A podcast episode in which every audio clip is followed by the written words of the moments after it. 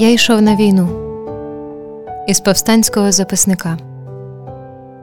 Я йшов на війну, бо вороги довкруж, бо дзвони заграли, сурми засурмили. Гетьман здійняв правицю з булавою, стяги під вітрами залопотіли. Та й друзі мої, де вони? В чорних лісах, в Криївках, в переходах і маршах, облогах і кривавих сутичках.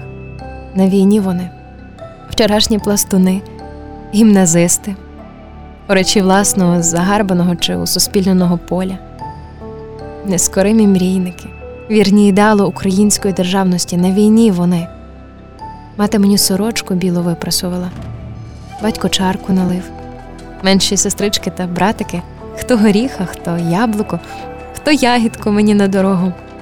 А вже за садом дівчина і за калини вийшла. Хустину мені на руку пов'язала, адже це війна, все може статися.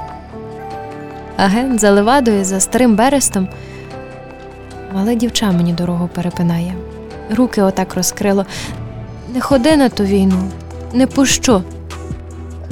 Я тому дитятку, як же, мушу, та й зголосився я вже, як своє слово назад забрати.